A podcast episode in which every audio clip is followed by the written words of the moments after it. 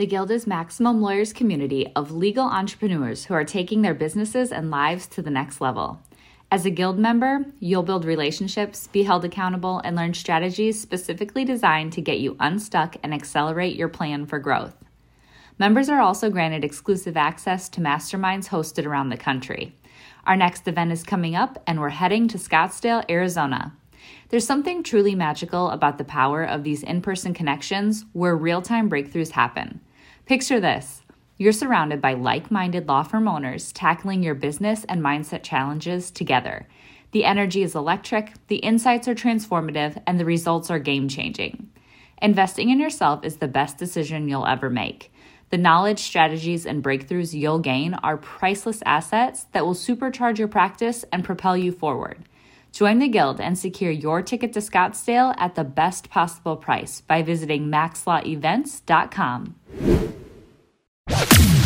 Welcome to the podcast edition of Maximum Growth Live, the number one program for lawyers who want to grow their practices. Each week, our hosts, Seth Price and Jay Ruane, tackle the fundamental questions about how to grow the profit and profitability of your law firm. To watch the program live, submit your questions, and hear the latest episode, tune in every Thursday at 3 p.m. Eastern on Facebook for our live show. Maximum Growth Live is a production of Maximum Lawyer Media.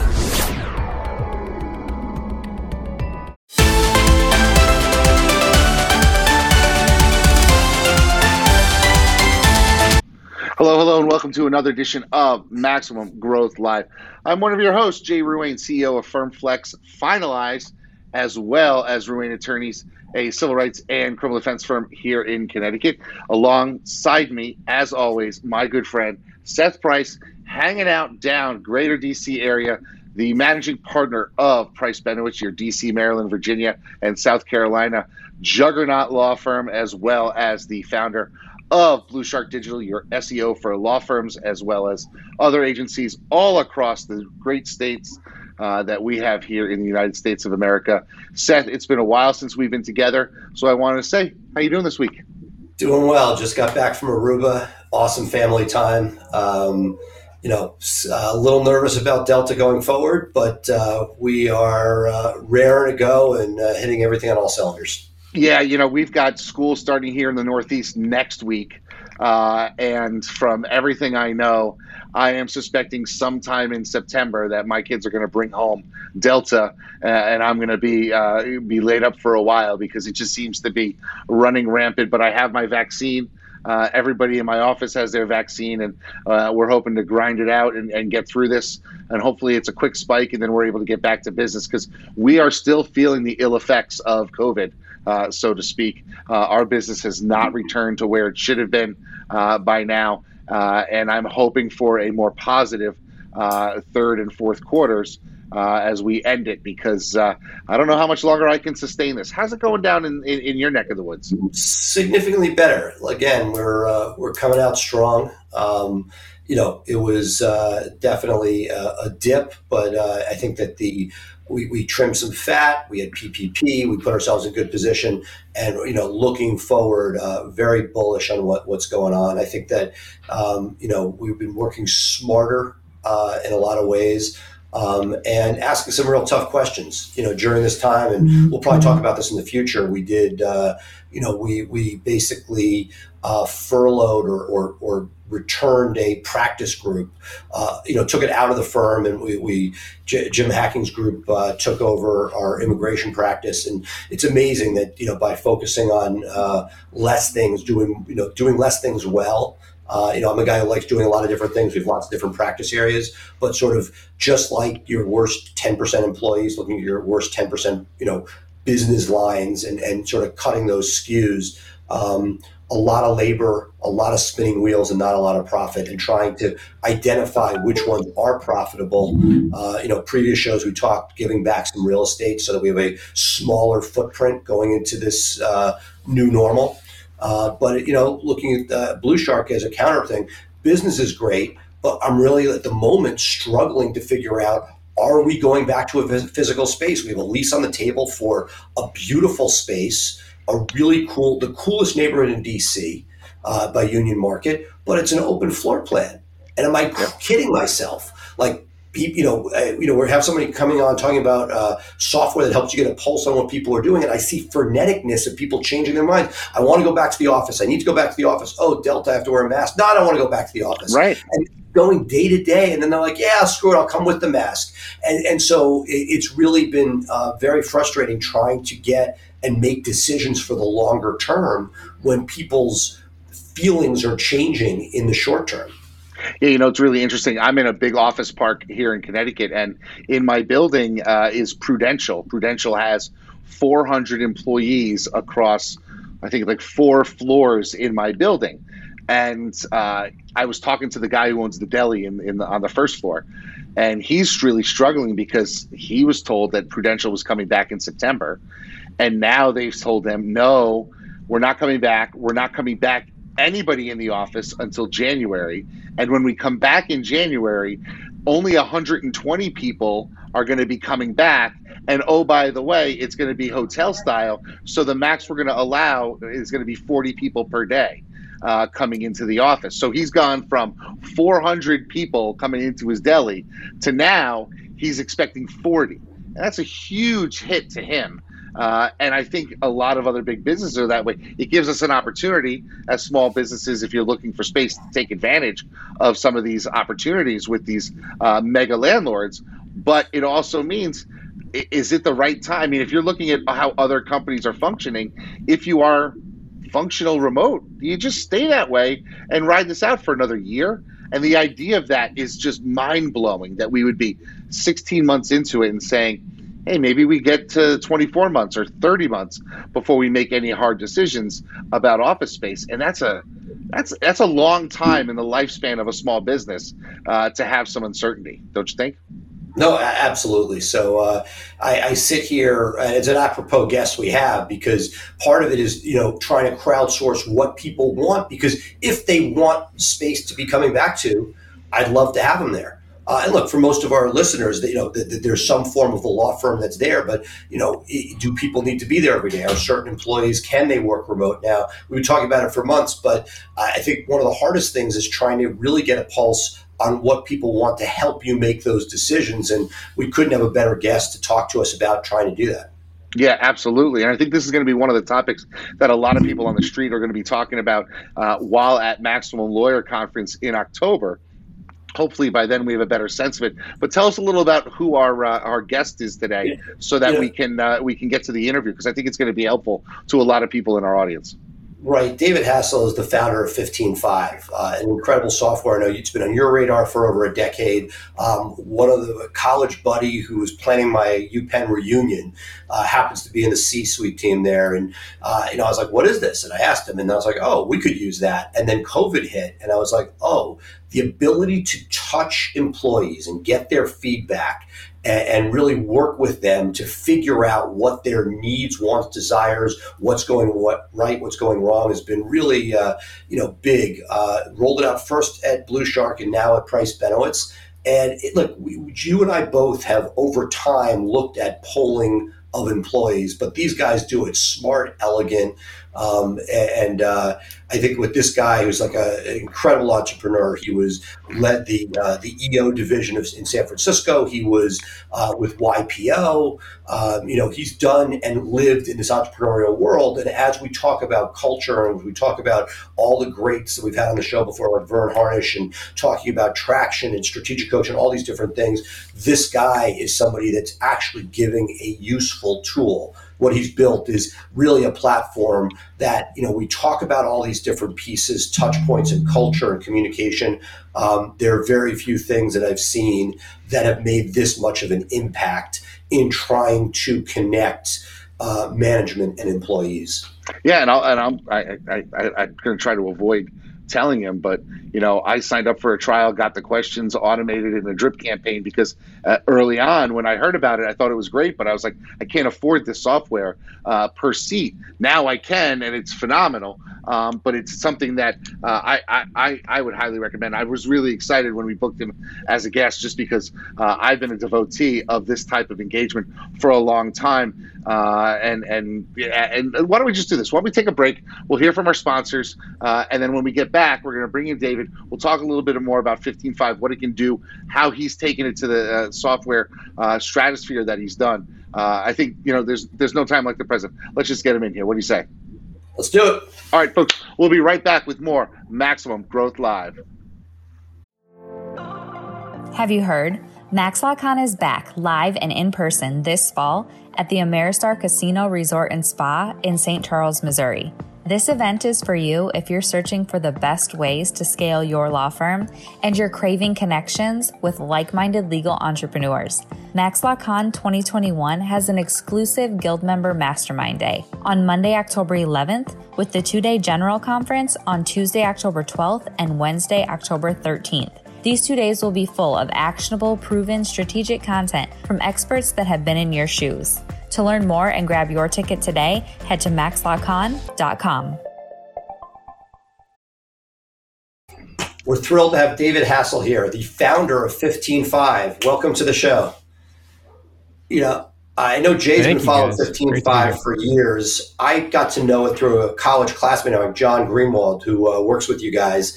And it, it really is one yeah. of those things that you don't really know that you need until you, you, you know, you can't imagine what it can do until you to tell everybody what you guys do and, and how it works. Yeah, no, that's great, and it really is. I mean, I think that when we started out, that was the the common feedback people would say. You know, I didn't really know I needed this thing, and then when I started using it, I can't imagine running my business without it. And we started out with this very simple concept, and it came from my own uh, background, graduating from college as a computer engineer, working at a big consulting company where um, I had a pretty terrible experience as an employee, and uh, and and I think that propelled me in entrepreneurship a lot earlier than I would have otherwise.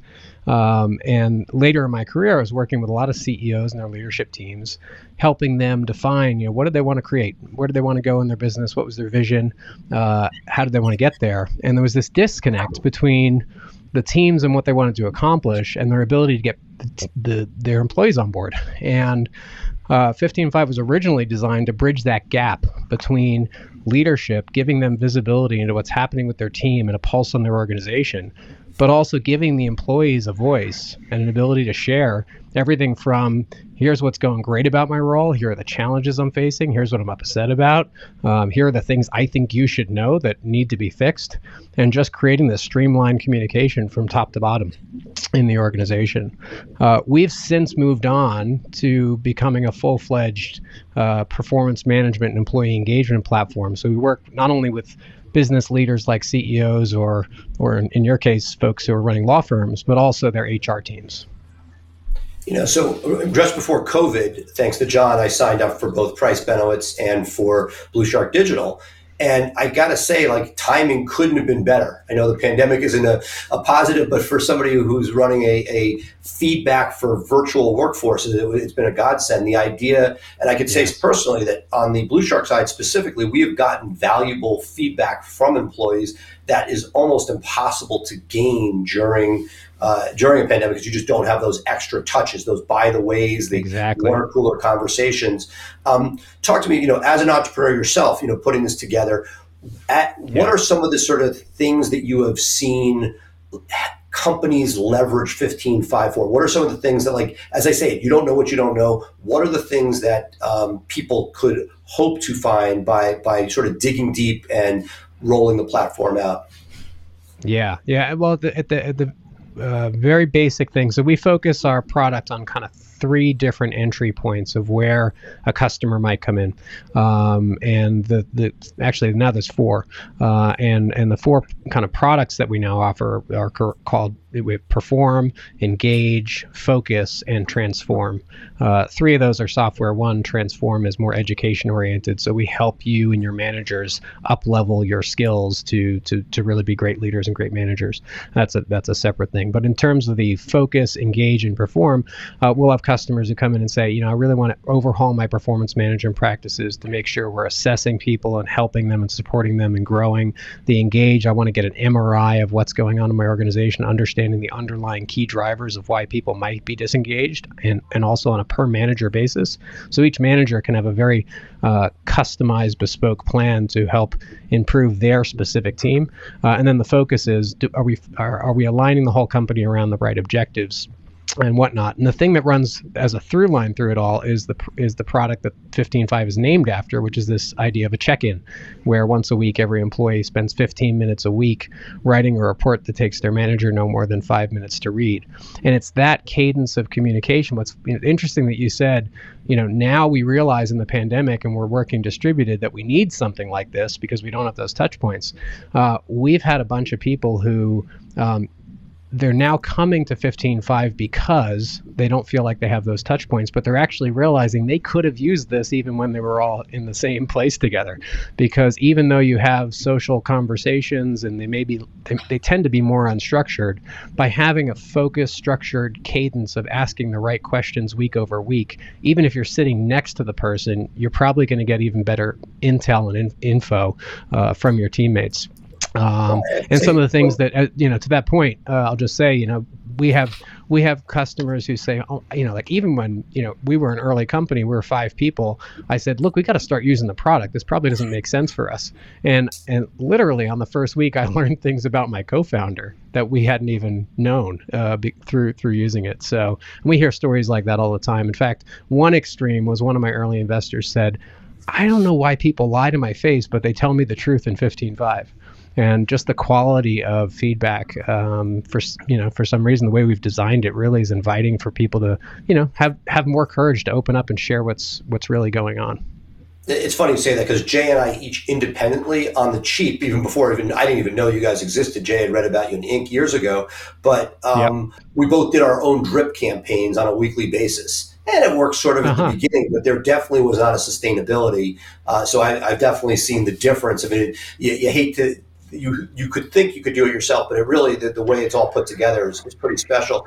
You know, you spent yeah. a lot of time dealing with entrepreneurs, both through 15Five, yes. and I believe you were uh, with EO and ran the San Francisco chapter, which must be an insane, amazing group of, of people out there. Amazing group of people, yes. What are some of the takeaways of you as you crowdsource what people with both use 15Five, but what are some of the sort of things that you see like, you know, as people are saying, as lawyer entrepreneurs are trying to say, hey, I want to tip my toe into this. What are some of the sort of immediate bangs for the buck? And what are some of the mistakes people use when they're trying to uh, leverage this technology? Yeah, I, I think it's important to, and, and look, we, we have a, um, we have a bit of a, a deeper uh, purpose beyond just uh, well I, I, shouldn't say that we we have a deeper human purpose uh, as a business where we believe that the best organizations in the world are the ones who can inspire people to have people be intrinsically motivated passionate about their work committed to excellence all these different things and historical management practices are really designed, uh, they come out of the Industrial Revolution. There's a lot of holdovers from that that are really designed to try to incent people to do more efficient work and get things, you know, get things done. And there's carrot and stick type management, like you're going to get this bonus if you get these things done, and you're going to get this punishment if you don't do a good job, um, and those types of things. And they do work. They are motivators. I mean, they historically have worked, but they fall short in getting really the best out of people. Uh, and so, you know, our our big belief is we can create better organizations that win financially and win in the marketplace by supporting the people in those organizations and thriving rather than at the expense of them. Because if you have people there who are more mercenistic, they're coming in, you know, just for a paycheck and they don't really have a loyalty to your organization, they're going to do the bare minimum to get their promotion, to get their job, to get their paycheck, but are they really going to take care of your customers in the way that you're committed to? Um, and are they really going to do the best work of their lives? And, and I would say no. And so we, we've kind of studied the science of uh, positive psychology and intrinsic motivation and understand, you know, ha- how to um, really kind of create a, a more healthy, inspired culture because honestly, the biggest challenge every CEO and entrepreneur has is people. Uh, it's the biggest line item in your business. Um, it's the biggest risk in your business if people aren't performing. Um, you know, when you when you are a small team, you have so much influence. If you have two or three or five people, or even maybe ten, you have so much influence. Um, over the, the specific outcomes. But when you're like a company like ours, we have 230 people. Um, I can't control every interaction that's happening in the company. I can't control every customer, uh, you know, what we're building in product and what we're, you know, the conversations we're having with customers. So we have to have a, a culture and a group of people who are deep commitment to creating great outcomes for our customers and our business. And, and all of that really comes back to people and culture. You know, I have, I have a question for you, um, and and this yeah. is something that I think maybe some of our audience might uh, be inquisitive of, and, and you mentioned it a, a, little earlier on. Why do you think that sometimes people are more honest in filling out uh, their their report than in that than in that conversation? Because I've had people who yep. I'll walk by in the hallway and be like, "How you doing? I'm doing great," and then 20 minutes later, I'll get the, "How are you feeling?" Eh you know that type of thing. and I'm saying you literally, buddy, you just told me you're doing great, and now you're being honest with me because I gotta assume. Yes. So why do you think there's sort of that anonymity breeds honesty?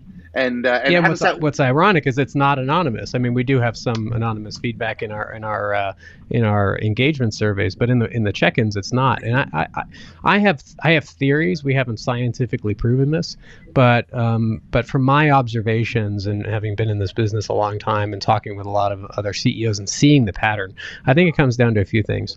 One is that we have um, kind of social norms.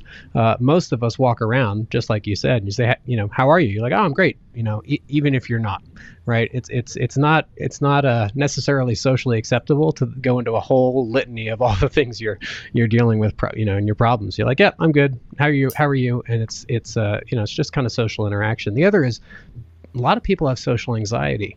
Uh, if you're in a one-on-one meeting with somebody and there's discomfort there, and and there's a there's a tendency to want to hide and not be forthright. Uh, for some people, that comes up in groups. For some people, that comes up in one-on-ones. Uh, some people are more open and vulnerable than others. But most people don't have that added anxiety when they're sitting with their computer and their keyboard, which they feel very safe with, even though you're on the other end of it. And so, in that space of uh, you know of kind of feeling more relaxed, and then also being prompted with very specific questions, um, it's kind of, you know it's almost it almost be a little weird to sit down every time you talk to someone and go through each one of these questions, right? But but the form invites you to reflect on different aspects of your role. And we recommend um, the standard structure if you're a new 15Five customer is a, a quick check in on a pulse on how are you feeling about your work this week on a scale of one to five. You can you can give context. Always starting with the positive, so saying what's going well. Most of us never ask that question. We're always so focused on the negative, and that puts us in this negative brain state. But if we're if we're actually looking and like, oh yeah, some things are going well, and we had the success here, celebrating those wins. It puts you in a, um, in it both gets you more grounded in reality, and probably that the world is not as bad as it looks, because we all tend to, you know, the way our brains are wired, look for what's wrong, uh, and then we go into the space of okay, well, what are the challenges we're facing? And by asking things in that order, uh, it does it does there is some science behind it, and it does uh, elicit more of an openness to be honest and to share the challenges. And as as people do that, and as people learn to become more open and vulnerable, and realize that nothing bad happened, uh, then trust deepens between the manager and employee, and that's a big focus of ours is is increasing that trust in those relationships because trust is really at the root of everything. Now, I got to tell you something, and I don't know if you've heard this before. You may have. Um, I'm mm-hmm. big into systems. I actually use your check-in questions with my family at dinner every night um, because it's amazing. It, it, because it allows, it gives me something to, to, to, you know, engage with my kids. I have four kids yeah. under 12. Um, and so pulling stuff out of them is often tough. Um, but I want to ask him what's going, what's going, you know, what happened that was great for you this week? Where did you have a yeah. challenge? Where can I help you? You know, my son said to me, I really want to be a pitcher on my travel baseball team, and I'm not getting a chance to do that. So I said, well, let's get you some lessons and get you in front of uh, your coach again, that type of thing. And so it's been wonderful for me, the systems guy, oh, with uh, with actually engaging with my family. So uh, I want to, I want to, I don't know if you've heard that from any of your other users, but it's a tip for people out there. Uh, you don't just have to use it at work. Right. I love that. It's so good. And I'm such a big believer in systems and structure to, you know, kind of repeatedly, you know, one of the things that I talk about is how can we model the things that the best managers in the world naturally do and then systematize that so that it's like management for dummies. Like every manager who does this is going to be a much better manager. Yeah, uh, and in, in, your case, those questions are so powerful, right? Because it gets people to open up and have a dialogue, and so that's so cool that uh, so, to hear that you're doing that. So I got I got something. We, we've had past guests like Verne Harnish on, and a lot of yes. listeners follow scaling up. Others are in strategic coach. Others love traction and EOS, all that stuff. Yes. What are your thoughts at for people, whatever your whatever your chosen sort of methodology or philosophy you're doing is what are some of the ways that what have you learned as far as leveraging the technologies you guys have developed into some yeah. of those different business management groups I, I love that you mentioned both Verne and uh, and Traction and Gino Wickman's work. I, I am big fans of, of both of them. Um, Verne is now uh, an investor in 15Five. Was an investor oh, wow. in Emplify, the company company we acquired back in April, uh, which is the engagement platform, and so so now is now is a 15Five shareholder. Um, and and and I I discovered Verne's work back in 2003, and I it was a huge aha for me of like, oh my God, here's this structure I can put in place to run my business. Which at the time I was running an, an ad tech company in New York City, and it was chaos, and and and that took a lot of the chaos away. And then when I discovered traction in Gino Wickman's work, again, it was like, oh, here's another take on this. Um, and and so we have customers who are, you know, Rockefeller habits and scaling up adherence from Verne and, and EOS adherence.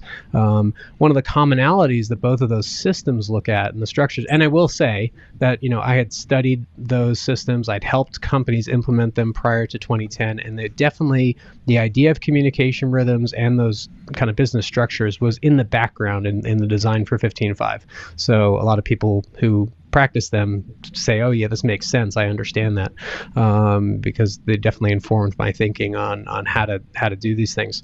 Um, one of the things that's that the commonality there is they both use they both organize people's focus around big key objectives. And I think both use the terminology rocks uh, in those systems.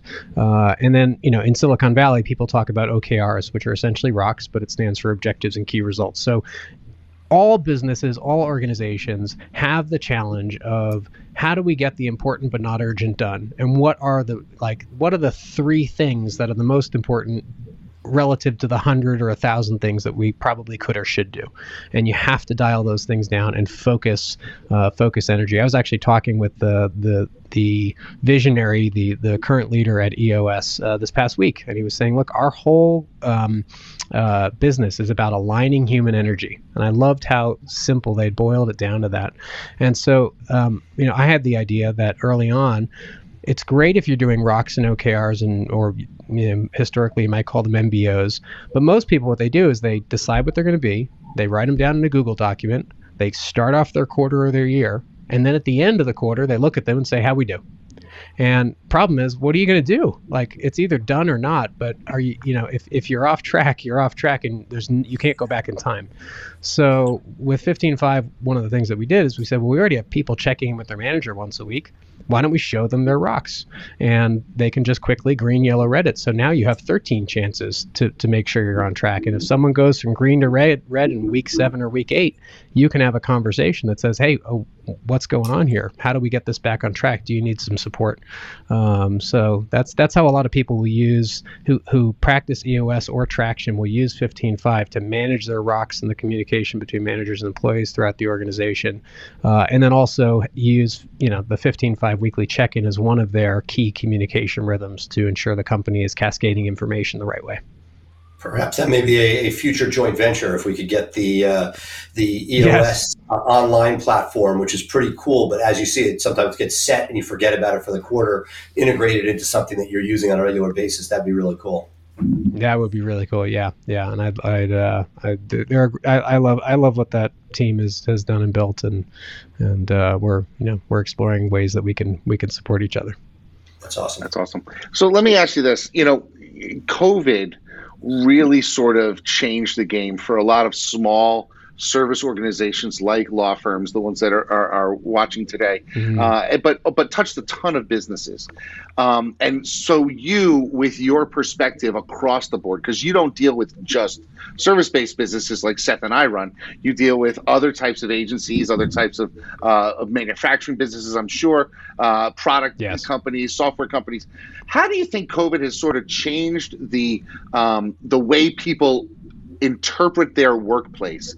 And more specifically, how do you think um, that both employees and employers um, need to change with the new model of how workplaces are going to be probably over the next five to 10 years? Because there's absolutely going to be this rise in remote and hybrid and there hotel is. style. And, and that sort of cha- has, you know, that just happened you know 15 months ago that all of a sudden we went from a a 70 year tradition of everyone showing up at the office right. at 8:30 yeah. grabbing a cup of coffee and then leaving at 5 or 6 to now who knows where anybody is. So from an employer perspective what do they need to do? But also from an employee perspective what do we be, need to be cognizant of when we're dealing with our employees? Because uh, you probably have a better you know thousand foot view than seth or i do because we're in the weeds it's such a great question, and it's it's um, you know uh, one of the things I thought was very interesting is that there were so many CEOs, and I'm in I'm in a number of different networks now. Be, you know, beyond EO, I'm in YPO, and I'm in this thing called 10x CEO, which is mostly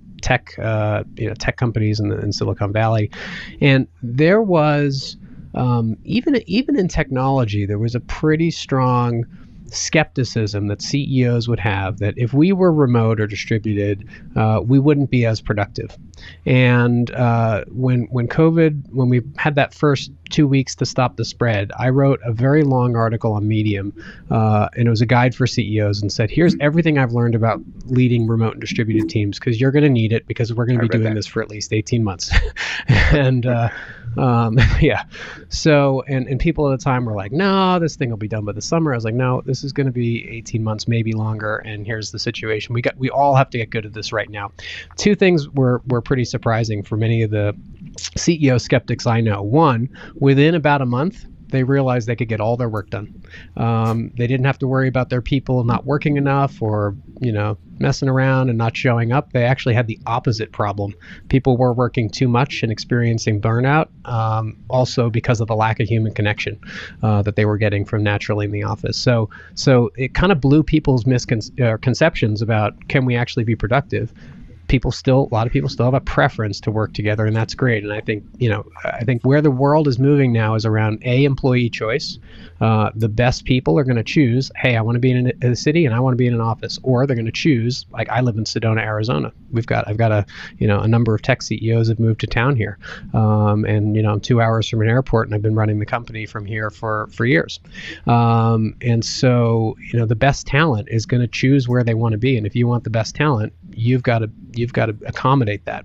Um, and you might just say, like, we're an office culture and you'll find the people who love that. Um, but companies who really want to be more broad and maybe explore outside of a regional area, which may actually have some cost advantages, uh, will have you know have to create more of this choice. The other thing that uh, a lot of the uh, heads of people that I talk to, CHROs and whatnot, uh, they almost universally said, we've realized that the emotional and psychological well-being of our people is something we actually have to care about and and to some extent be responsible for. We can't obviously you can't be responsible for everybody's mental health mental health, but um, but it is it has been a real big challenge for people who tend to be naturally um, you know outgoing and and and more extroverted uh, other people who have different situations. Some are with their families and they love it. Some are with their families and like i need to be i wish i was out of the house eight hours a day. Other people are living alone and, and dealing with isolation. And and so uh, those can have massive massive impacts on people's productivity uh, and and that employee well-being is something that we have to be tuned into and understand and, and, and I think destigmatize um, some of the conversations around mental health um, you know, giving people the opportunity to take mental health days when they need it, um, to, to, to renew or reset, and encouraging uh, people to find ways to care for themselves so they can show up uh, and, and, and, and be their best. Uh, so, so those, those are a couple of things that I think as leaders we just need to get really good at. We have to be good at being remote first, even if our preference is being in an office. Uh, we have a big office in Raleigh, North Carolina, but now with restrictions, people are back working from home.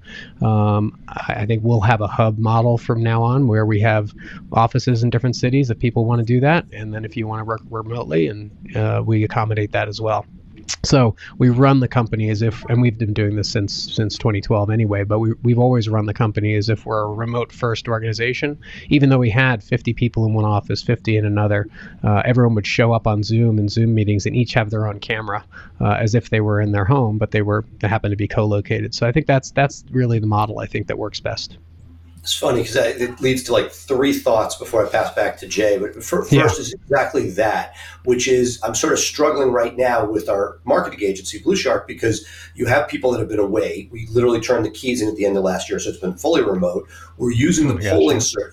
They use the polling to a to a fault to find out what people want, but I'm finding that in this COVID culture, people's minds change daily or weekly sometimes faster. Yeah. You know, from with Delta coming out, do they want to be in? Now they they do. Now they don't. Well, you know, you might have to wear a mask. Then they don't want to come. So, is can you possibly over listen in the sense that you know, sort of like with my kids, if I ask them a question, um, you know, very often they tell me something. If I wait twenty minutes, is a different answer. Um, mm-hmm. it, you know, when and how it's asked. Is has there been any sort of thoughts as to when questions are asked, just like uh, Jay and I have always talked about, like a, jur- a judge that sentenced somebody before or after lunch in a courtroom. You know, are there thick cues even in a uh, disassociated world where you get different answers depending on how things are asked or when they're asked? It's a it's a great question. I think universally, um, people generally want to know that they were heard and their their um, what they shared was considered. They don't necessarily always need to have what they asked for fulfilled. And I think that's an important um, understanding to have because uh, otherwise, there are definitely leaders who historically would say, I don't even want to deal with the deal with the feedback because you know I'm going to feel like I have to do all this stuff, and that's not the case. I think the important thing is, you know, it is your job to tease out the signal from the noise, and then to uh, to use all of that as input to try to get to the, the deeper level and, and, and cultivate empathy for what are people going uh, uh, through and, and what are the key themes and and and how how could we solve this most effectively that's also in line with our values and our budget and everything else.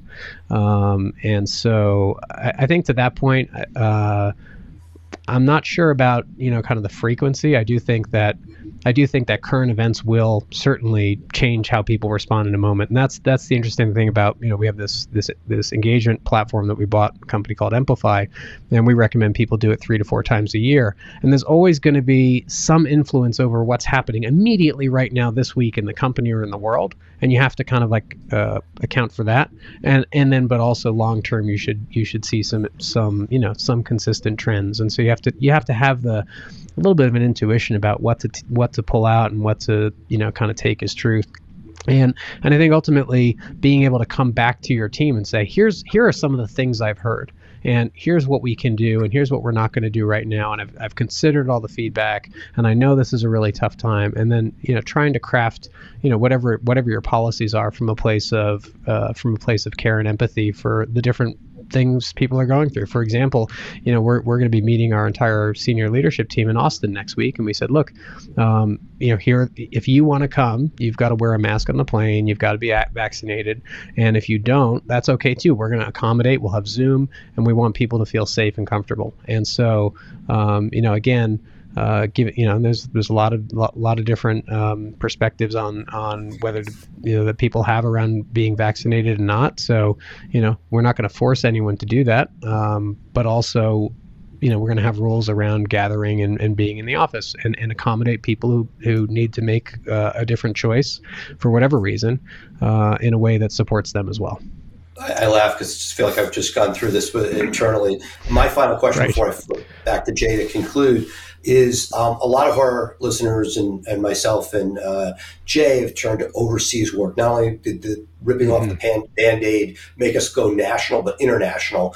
What are some of the lessons learned uh, using 15Five with a global workforce? In one sense, uh, a lot of our listeners and viewers look at it as a virtual assistant, almost like a, a, yes. a you know, it, it's a widget. I've tried to, and I don't love that term, and some of our, our guests have talked about, you know, just it's it's team members. But what are some of the things and ways that you've seen people leverage this technology to help with overcoming cultural and international boundaries? Yeah, it's a great question. Well, first of all, one of the biggest challenges international, uh, you know, we, we span uh, San Francisco to Poland uh, right now. So we have a pretty big time different differential. And early on, you know, just in terms of organizing teams, we had some teams, you know, who were in the Bay Area working with teams that were in Europe, and, and it can be really challenging. And now, you know, we have folks on the East Coast now, so we try to pair as much as possible squads, but you know, between East Coast and Europe, and then between East Coast and West Coast, so that there's not as big of a time differential. But that does le- lend itself, um, you know, to to more the need for more asynchronous work uh, and and not having as much uh, time zone overlap. So that's the first thing I'll just I'll just say. Uh, culturally, I do think that um, there are cultural differences, and, and, and especially if you have different languages. Um, currently 15Five we we support all of the, the the application and the prompts in english even though some people choose to then uh, you know kind of answer in whatever their native tongue is, um, and and and so that works for some folks and work and doesn't for others. Uh, we we practice as an organization the English language inter- internally, and so even our employees who are in Poland or Ukraine or Portugal uh, will engage in English on Slack and in 15Five, and um, we've actually had you know we're a pretty progressive culture in terms of the human values and really big focus on uh, helping to p- unlock people's potential and helping cultivate uh, what we call relational mastery and so we'll do things where we have meetings that are specifically designed just to get people to connect and share about themselves and learn about each other. And um, you know, uh, one of the things we do is Question Friday, where uh, people come together and one person asks a question, and we all go into breakout rooms and share about you know a little bit of our about our lives for 20 minutes on a Friday morning. Uh, we used to, and we still do on Mondays. We start our Monday business meeting before we go into all the numbers. We someone for a month comes on and shares a gratitude, you know, kind of anchoring people on the positive and and I remember uh, people saying like our European engineers would never go for that, and and ours do. Uh, many of them have said, "Wow, this is I'm not getting this. You know, this isn't what this isn't normal for what for my life," and uh, we've invited them to come along. So I do think that culture is an interesting thing. I, I often talk about how you know, culture is not something you, as a business owner you can control, but you do have influence over it. And, and it really comes to reinforcing certain values, finding people who are aligned with that. Um, and, and over time, uh, any group of human beings, like if you took, you know, a, a different person from every state in the U.S., from half from one political party, half from another, put them on a desert island and left them there for, for 10 years, you'd come back and there'd be a very, very distinct culture because that's what happens when people come together and, and you give it time. Like the, the, you know, the people who left England and came here in 17, in the 1700s have evolved into what America is today. And there's a very different culture here than there was, there is in England. And so, you know, your culture will, is like a living system. It's evolving right now. And so, you know, to that end, you may bring people on internationally who have very different uh, differences culturally, and it's important to acknowledge that. But it's also uh, I, I, wouldn't get so so set in the idea that they you know they can't fit in and, and, and be part of the culture you're creating either. So, um, my last uh, issue that I want to discuss with you is going back historically through our data that we accumulated by using those engagement questions. We actually were able to identify things during COVID, some great ideas that we were not timely beforehand. That now we had the time now that we had the reduction in uh, our, our, active caseload, we were able to start to do mm-hmm. some of mm-hmm. those pivots, which have, in essence, saved our business because we have Amazing. continued to flourish and grow because we have that data. Similarly, yeah, I have found in some of the, if I look back historically, uh, about the amount of engagement we've gotten on some of those questions, um, I can sort of see trends when you know because we're dealing with uh, some professionals who may have all you know particular uh, goals for their career where we're just a stopping mm-hmm. point on the way. Uh, and we found that by after seeing them leave, going back through the historic data, we can tend to see some markers of they are less engaged oh boy, this may be something. And so we can identify people that may not necessarily be with us for the long term. Can you talk about the value of having that data so that you can look at a bigger picture of your organization over 2 mm-hmm. years, five years, 10 years? Uh, because I think that's something that a lot of people miss out when they're not engaging with people and tracking it regularly. Uh, it's one of the things that I think oh, is great about your product. A- such a great question, and I think it, it is so true. And I think that you know it, it's uh, it's as important to, to be reading between the lines as to be reading the lines. Um, you know, if you have somebody who tends to uh, to be engaged in providing feedback on a weekly basis. And you know they they write in a certain way and all of a sudden you're starting to get one line answers or they're skipping weeks. That's that's an indication of like oh I wonder what's going on there and bringing curiosity. And so you know every manager should be you know uh, trained to look for those signs um, and and then to you know to having that historical data you can go and look back and see the differential. Um, there are some things that I think in the future uh, we may actually try to try to automate some of that or at least say hey something something's different here. You should take a look at this and providing some like a heads up hotspot type uh, type report. Absolutely. Um, but but for the but for the most part, I think yeah, I do think it's important to have that data because then you can compare and say like, oh yeah, something's really different. I can look back six months and and see what it was like. I, think that would be really useful as a feature because so anything can mm-hmm. flag it. Because just not only can the yeah employees flag, but the managers may not. And something that just sort of says, hey, it may, may be nothing, but just double check this be pretty mm-hmm. cool. Yeah, for sure. That's really great stuff. Seth, anything else? No, thank you so much for your time. This is this has been awesome. We oh, really this is great. It. Yeah, thank great you for everything you've, uh, you have done, and uh, keep up the great work. Yeah, David, you've got awesome. a phenomenal product. Uh, like I said, I discovered you years and years ago, uh, and I got to tell you, it's been instrumental in allowing me to grow my firm. Uh, so I want to thank you for uh, everything that you've done. Oh, you're so welcome. Thank you. Thank you so awesome. much. All right, folks, we'll be right back with more Maximum Growth Live. The lawyers who will succeed in the next decade are the ones who are focusing on building their brands where people meet. And there is no place better to build your brand than on social media. With the FirmFlex DIY social media plan, hundreds of lawyers like you are using social media to build their brand and become the one lawyer in their community that people know, like, and trust. By spending even just five minutes a day on social media marketing, you can engage with hundreds or thousands of people in your local community who will need your services. By cultivating a network of followers, you build a book of business that you can market to the next decade and beyond. If you are looking for a solution to help you jumpstart your social media marketing, look no further than the DIY plan at getfirmflex.com. The DIY was created by a small firm lawyer for people just like you helping you connect with local people online and build your brand and engage people in the topics they want to talk about. All for under $100 a month. To find out more, visit getfirmflex.com. In this world today, if you want to grow your business, you want to grow your firm, you want to take on more cases and make a bigger impact, you have to have a digital blueprint. Statistically, throughout the time that we've been working with BluShark Digital, our law firm, the Atlanta Divorce Law Group, grew over 1,400%. Seth and his team have years of experience in this area. BluShark is truly a part of the firm, so I don't consider BluShark any different than the employees in my office.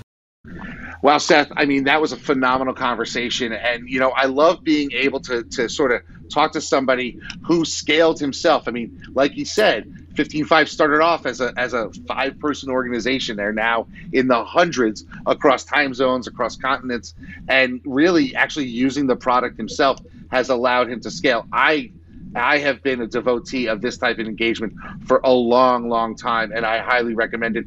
And we talked a little bit about systems there. I mean, this was just this is just like a, a perfect Jay Ruane uh, segment. I, I loved it. What were your takeaways? No, look, we've been using it. Um, I admittedly, uh, it, it, it, popped at BluShark.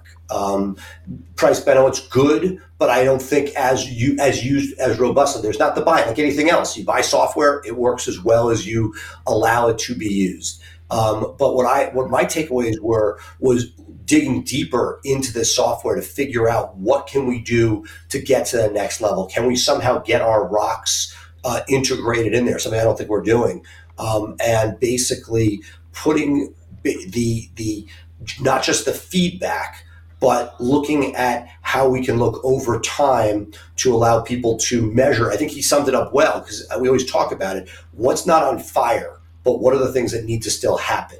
And it's so tough. Even just talking to my law partner, Dave Benowitz, we always go to the problems. What are the problems? What's not what's versus here are the things we need to accomplish this quarter. And I feel like, you know, it, it follows the Jay Ruane concept of putting those systems in place. And what I enjoyed most, my, my biggest sort of takeaway from this was his mind. This guy literally seen inside more companies. You could just, as he spoke in the second half of the interview, uh, to see the way that he analyzed, evaluated, and was, we all read scaling up, we all read traction, but the idea that there's na- that to, to then take those concepts and what everybody needs right. and put tools there, create systems, because it's one thing to say systems; it's another to have them. And you know, while I, stroking another check for another piece of software, you know, isn't the most fun thing in the world. I think that this is one of those ones that, like, I really enjoy what we get from it and find it meaningful and find that it allows me a better shot of fulfilling what we learn about from the great uh, authors that we hear, we hear from here. Yeah, you know that's one of the things. I mean, we've all read Traction. At least a lot of people in our audience have. I know you have, and I have. Uh, and one of the biggest things is is like you said. You know, you set your goals, and then you, you, come back 13 weeks later, and you're like, okay, did they happen or did they not? That's one of the reasons why I created Finalize. Uh, and I'm going to do a pure promotion here uh, for everyone who's listening. Uh, last week we launched a product that literally is simple steps right? You fill out every night, what do I need to accomplish tomorrow? And it marches you through that process because just setting a goal isn't going to get anything done. Uh, and in fact, I think what happens is if you set a goal 13 weeks out, but you aren't taking the steps every day to accomplish it, you get 13 weeks out, it's not accomplished, you get dejected, you're less likely to set a goal uh, for the next quarter uh, because you didn't accomplish the one from this quarter. So that's one of the th- great things about Finalize uh, is that we are, you know, the way the tech works, software, uh, is it's it's reminding you every day to get stuff done. Uh, and uh, I got to tell you, I I used it religiously while we developed. I mean, it was developed just for me right? It was developed just for me because I needed it. Uh, and then what I did is I had my brother work with me to actually build it out so other people could use it. And right after we launched two weeks ago, I took myself out of it just to sort of see how my life would be. And man, I, I called him up like four days into it. It was like, you got to get me back into the program uh, because I, I can't live without it anymore. I love having somebody who's just hammering me with accountability to get stuff done. So uh, that's that, that's my little shameless self promotion there. I hope everybody hearing here uh, doesn't doesn't mind me talking about it, but it, it's my current baby and, and, I'm loving it. And and that this brings me up to my last thing. And we talked about this at the top of the show.